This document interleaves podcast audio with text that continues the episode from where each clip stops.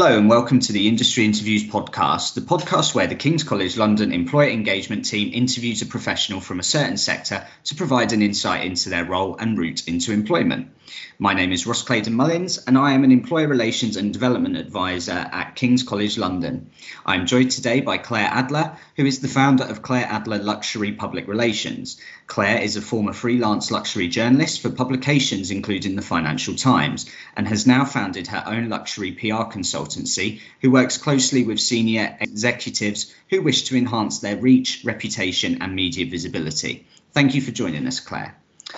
Before we move on to chatting to Claire, I'm going to give you some labour market information for the PR sector.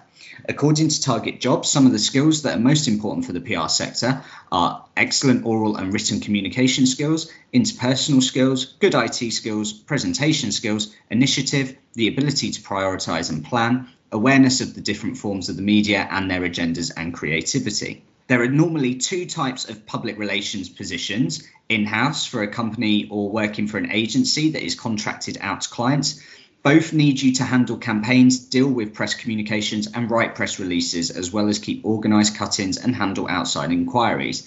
Increasingly, search engine optimization, otherwise known as SEO, and social media are becoming important tools for those aspiring to make it in PR. You don't need any formal qualifications in PR to get a job in the industry, but studying a relevant degree may give you a head start in gaining experience and building up important skills. Especially relevant degrees for graduate careers in public relations include, obviously, public relations, journalism, marketing, and communications. There are hundreds of PR firms and roles in the public and private sectors, and there are many places you can try to find a role through websites such as PR Week Jobs, and also many PR organisations have graduate schemes and entry level roles. So, Claire, thank you so much for joining us today. I know that you've had a really interesting journey into the sector, which I sort of touched upon a bit before. Um, would you mind sharing with us what your organisation does and your route into your current role? Absolutely, and thank you, Ross. It's a pleasure to be your guest today. Um, so, I'm a luxury PR consultant, and I help CEOs and their companies stay visible online, in the news, in newspapers, magazines TV and radio. Excuse me. So, just to give you an idea, in the last few weeks, um, my clients have appeared in the likes of the New York Times, Forbes, the Daily Mail, the Daily Express, Financial Times, Times Radio, Yahoo, and others, and lots more also niche publications that are relevant to my clients. And to give you some context to show you what we're up against in order to achieve that, most journalists receive several hundred emails a day from companies seeking press coverage. And I'll also never forget the time when I met, uh, I had the opportunity to meet a CNN business journalist for coffee, as I do uh, uh, from time to time, meet journalists in person. Um, and I said to her, I'm going to ask you the question that I ask all journalists how many emails are you receiving a day from companies seeking press coverage? She said to me, today it's a Monday, so I'm, re- gonna, I'm receiving around 5,000. It's a back, backlog from the weekend, but usually it would be 1,500. So that gives you an idea. And actually, clients don't always appreciate those figures, really. They're not necessarily aware of that. And there are a few kinds of publicity that I go for with my clients.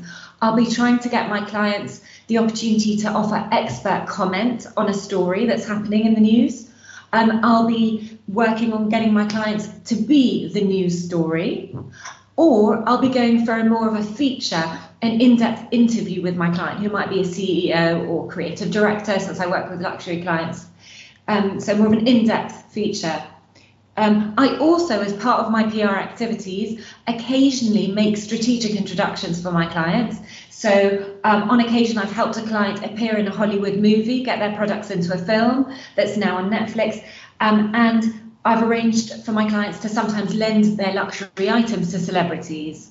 But mainly day to day, it happens to be my specialism is getting my clients in the media. So at the heart of PR, like so much of business, it's about getting to people to trust you. So we need our clients to trust us as PR professionals, and we need journalists to, to trust us. So people um, skills, as you mentioned, are important in PR. And just worth mentioning, I, you know, as a small business owner, I always want to grow my business by taking on new clients. But I only take on new clients when I know I can get results for them. And you can see from the figures that I've shared with you how, how challenging that is. So fundamentally, I'm looking after my clients' reputations, but all that rests on me looking after my own reputation first. Um, so I've got to be really careful the way that I work. And there's a lot of ethical responsibility, and I, I can explain more about that so, to go back to my personal career journey, which you asked me about, my personal journey has been unconventional for this sector. Um, I was actually offered a place to study at King's College London, uh, but I decided to study at UCL, University College London, and I did French and German.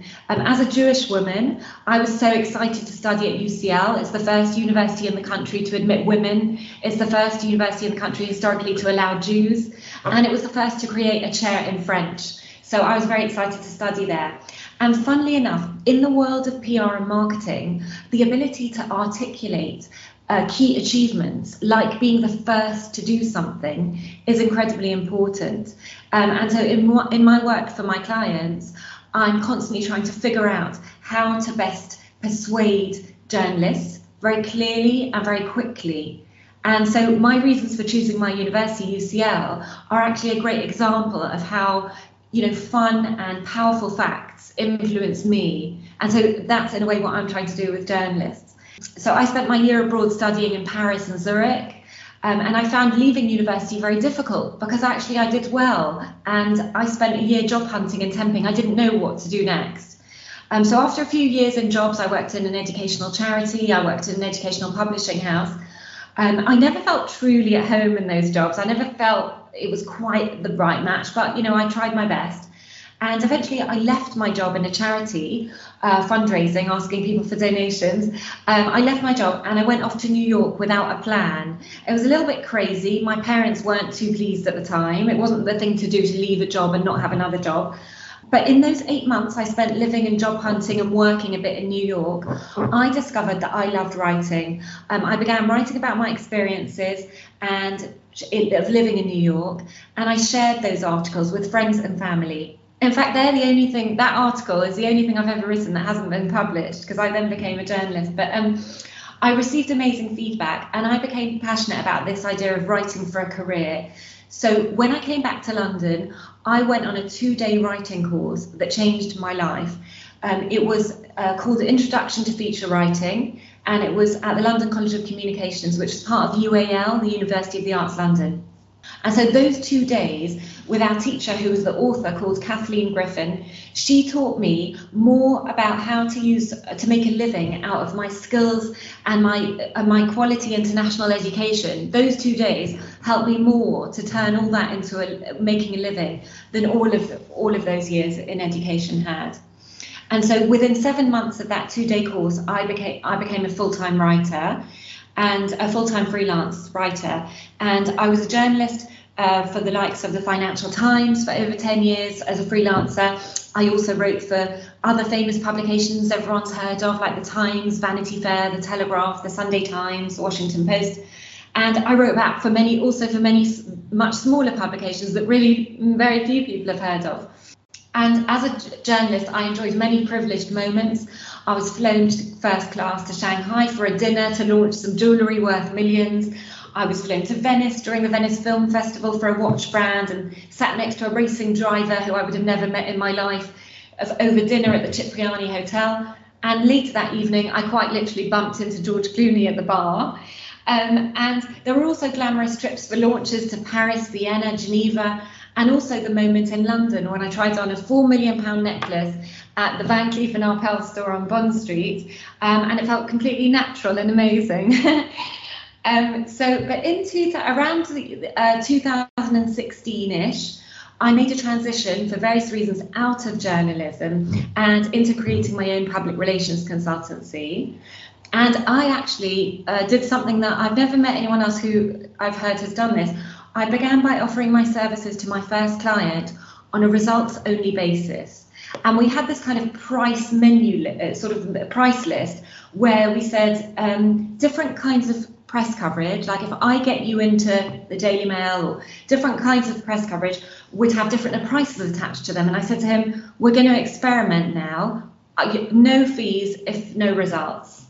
And um, at a certain point, I was getting so much coverage for this client, who I actually still work with till this day. Um, and he said, We need to cap the prices. And so, and he also said, I've worked with a number of London agencies, you know, West End, Mayfair based uh, PR agencies, and they charge more and they're getting less coverage than you. So I realized I was onto something and that I needed to hopefully raise my prices. Um, and so to this day, I hope that my experience as a journalist and as a writer gives me an edge because I try to approach PR by thinking like a journalist and I want to make journalists' lives easier. I know that journalists work to tight deadlines and that they have to come up with story ideas the whole time. So, as a PR consultant, I want to help my clients by helping journalists.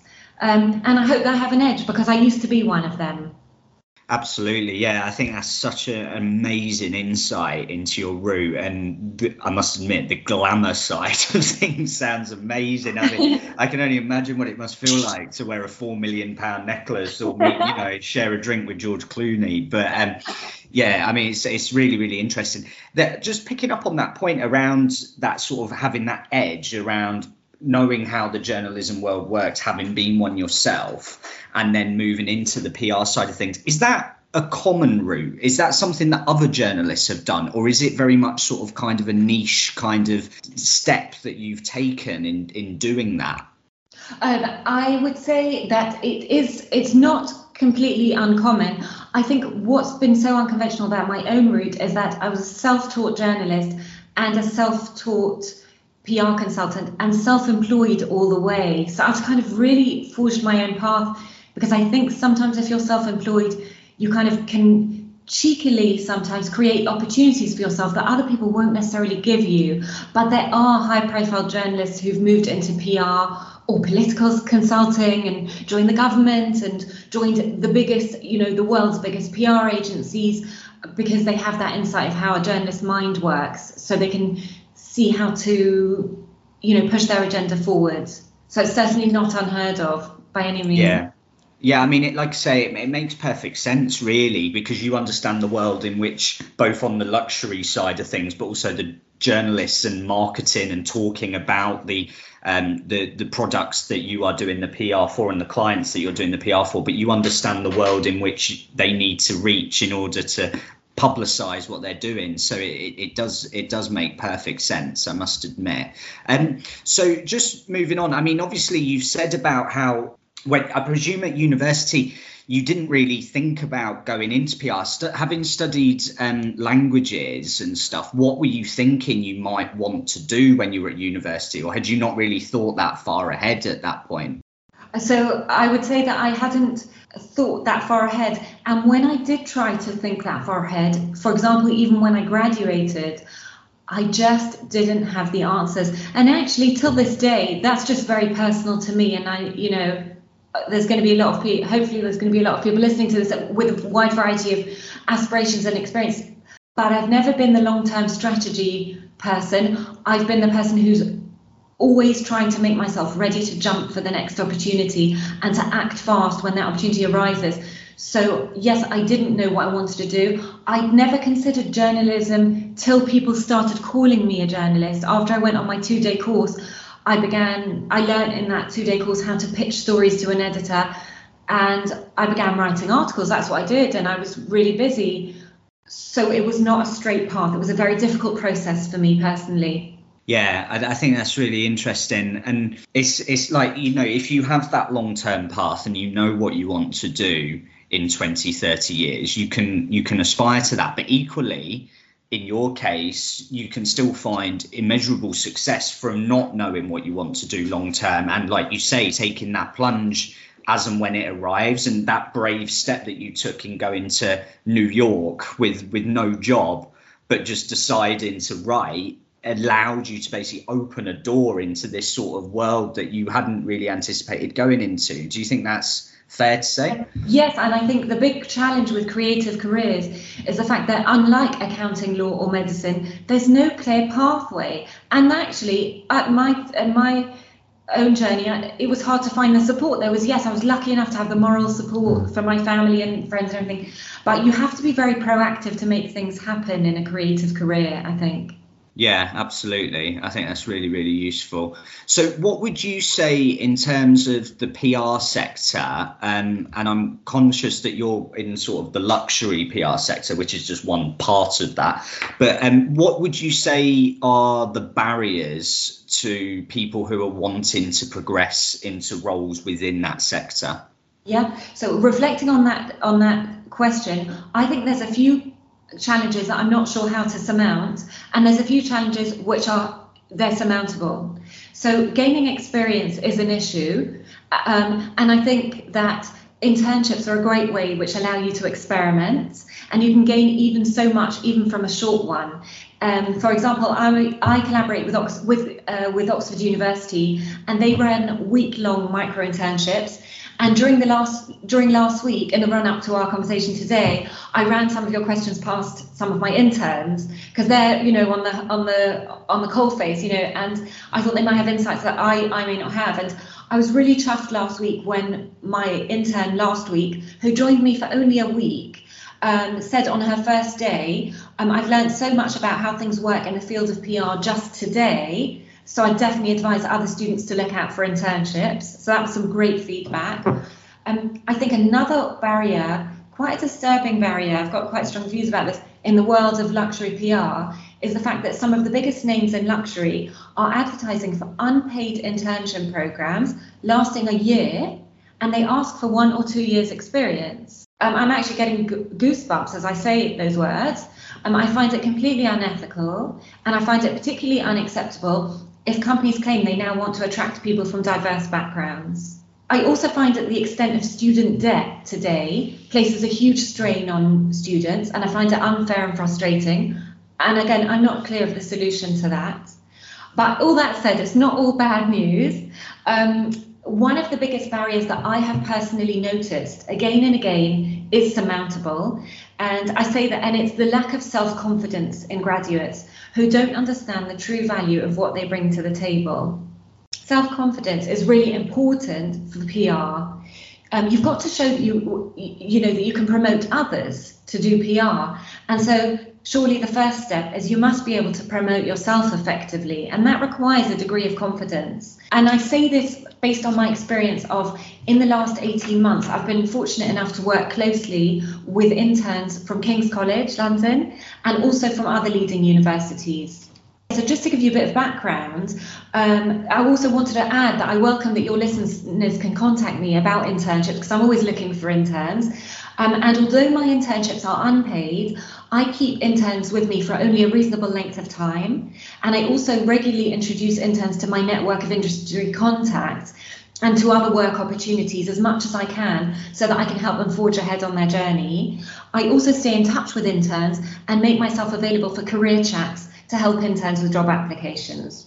So, based on all that experience, what I've noticed repeatedly is that I re- I've regularly got quite a number of times heard students and graduates ask me, let's say we might be chatting through a job application or some sort of um, company that they might be in the process of approaching. And they'll say to me, Shall I follow up? I don't want to be too pushy. That's a line I've heard a few times. And so, to that question, I really just want to advise people to always be confident, be clever and elegant about your follow ups, but always follow up two, three, or even up to four times. Um, I think people are busy. It's okay to remind them about yourself and think about what you're offering that company and just go for it. And remember, at that moment when you're saying, I don't want to be too pushy, shall I follow up? That's just the most, that's just at the same moment when most people are giving up. So that's the real opportunity if you stay in the game. Most people are just thinking, I'm, I'm going to leave it here. I call this like the British gas moment. When I phone British Gas, there's a moment when they say, Our lines are extremely busy, please call back on Tuesday or whenever. And I and at that moment I say to myself, brilliant everyone's giving up now. The queue's going to get much shorter. And I see this as the same. You've got to go against the tide sometimes and just persist with all your might to get what you want. So, a second example of where I've seen a lack of confidence amongst graduates is was with a really humble but truly outstanding second year Oxford, University student who interned with me. I, li- I found his CV mind blowingly good. I'd never seen anything like it in my life. I mean, not that I'm such an expert, but just I've been through the system myself. You know, we meet intelligent people. It was unbelievable. Anyway, at the end of his internship with me, he said to me, I'm considering a career in PR because I think journalism will be too hard to get into.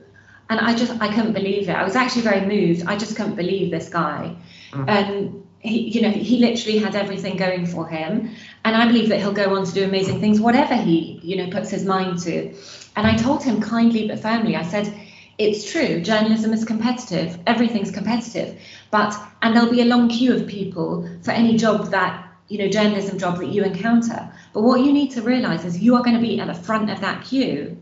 So now, not every person's CV is as glittering as this man's, but each person needs to dig deep inside themselves and play to their strengths and communicate on their CV and in person what they're good at and what they have done and what they can do.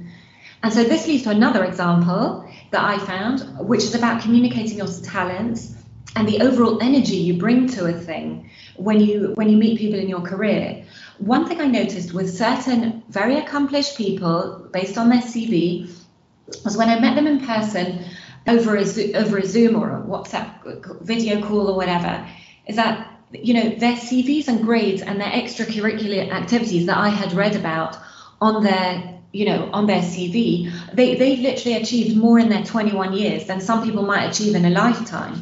But when I met them on a call, they would come with this timid, quiet voice, lacking confidence.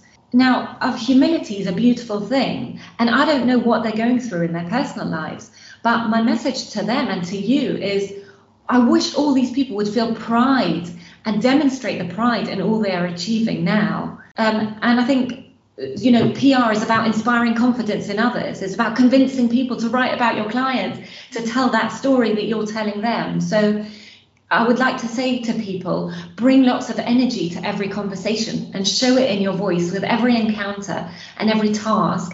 And work hard to believe in yourself and your abilities. And despite the fact that there's a very competitive market out there. Yeah, I think that's such a lovely piece that you've just given us there, Claire, to be honest, in terms of the advice that you have offered. Um, I think is immeasurable. And I think it's something that personally, I actually find a little bit surprising that these graduates from these incredible institutions, King's and Oxford and wherever, are still lacking in their self confidence despite the incredible extracurricular activities they've done, uh, despite their intelligence and despite their their abilities. Uh, it, that they still come to you lacking that that sort of cutting edge instinct of really selling themselves, and it's it's interesting that I think that that's something that comes up quite a lot from employers that I talk to. That sometimes they expect graduates to be really self-assured and self-confident, but for some reason they're not, and I, I, I don't know why that is when they have so much to offer. But I love that great that British gas analogy as well. I think that's that's brilliant. Um, but yeah, thank you so much for sharing that. Yeah, it's really interesting that you found the same the same issue.